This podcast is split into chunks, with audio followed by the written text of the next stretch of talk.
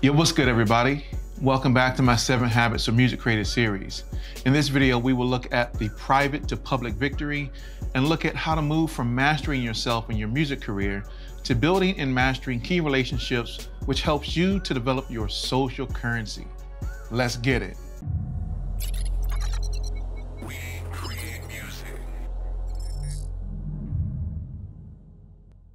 I'm B Vaughn, and this is video number five in our seven habits of highly effective music creators series.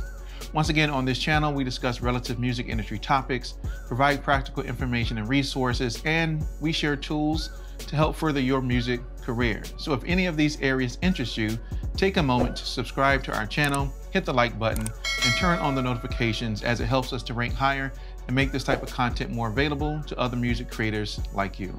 The seven habits are divided into the private victory, which consists of habits one through three, which is all about mastering yourself, mastering your life, and mastering your own destiny. The public victory, which consists of habits four through six, is about building and mastering relationships with others. In your music career, you will need to work effectively with others. I mean, you're gonna need other people. The more effective your relationships are, the more you'll achieve the lasting results you are looking for in your music career. The important note is that the private victory always, always precedes the public victory. This is also called the inside out approach to your life, to your music career. You look inside yourself first. You develop yourself first. You create your vision. You learn how to be proactive. You learn how to be resourceful. You learn how to focus on the things that you can control before you can become effective in your relationship with others. I mean, you got to get yourself right first. You got to have your grass cut before you can go and help other people cut their grass, right? You got to have all your stuff together, which is critically important because this is the best way to succeed in the long run. Only if you truly have mastered yourself can you be effective with and even be an industry example to others. All right, so once again, before we proceed any further, take a moment, subscribe to the channel, hit the like button, turn on the notifications, once again, as it helps us to rank higher and make this type of content available to other music creators just like you. How does one build effective and lasting relationship with others? The seven habits use the metaphor called the emotional bank account.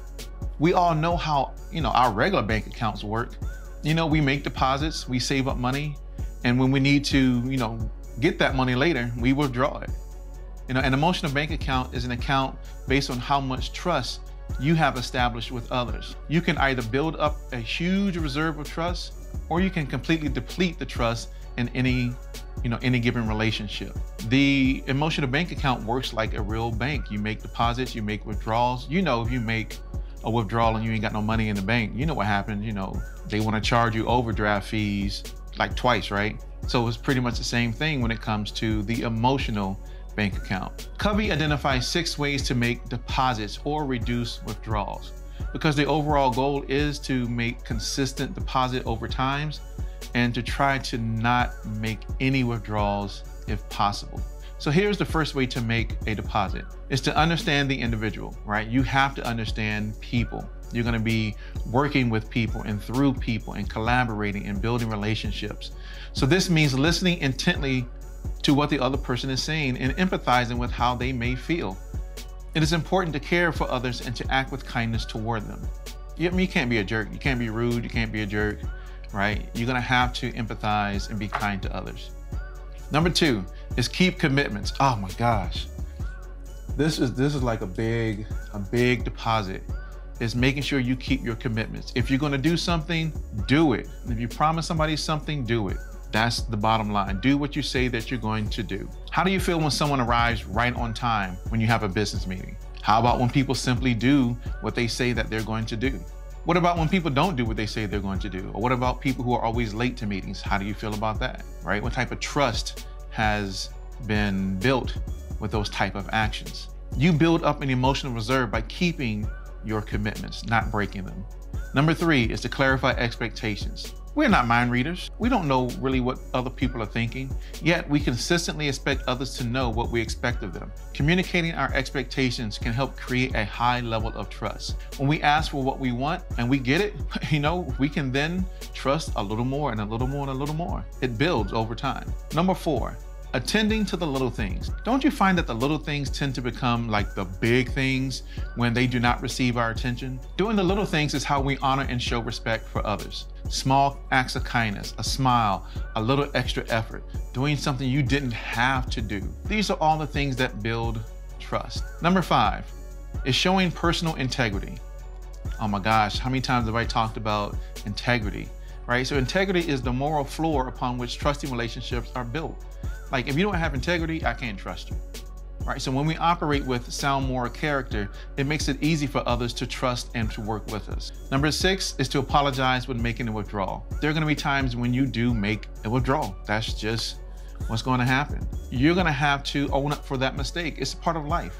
But when you see you have violated a, a trust, apologize for it. That's how you can make a deposit and counteract this withdrawal is by apologizing Apologizing goes a long way.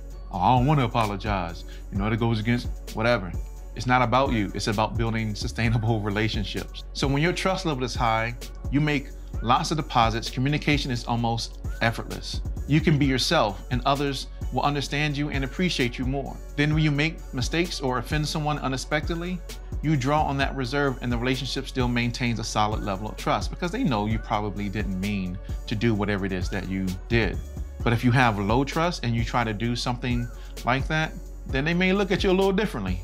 Conversely, when you are discourteous, disrespectful to others, you interrupt others, you speak sarcastically, or even ignore others, your emotional bank account becomes overdrawn because you have jeopardized the trust level in that relationship. When the trust level is low, you have to be super careful of what you say and what you do. So you have to be sure to make lots of deposits and keep your withdrawals to a minimum. So before we move on to our next video, habit four, think win-win. Take a moment and hit that like button. Make sure once again to subscribe to the channel and turn on the notification bell to be notified of new content. And I will of course see you in the next video. Peace.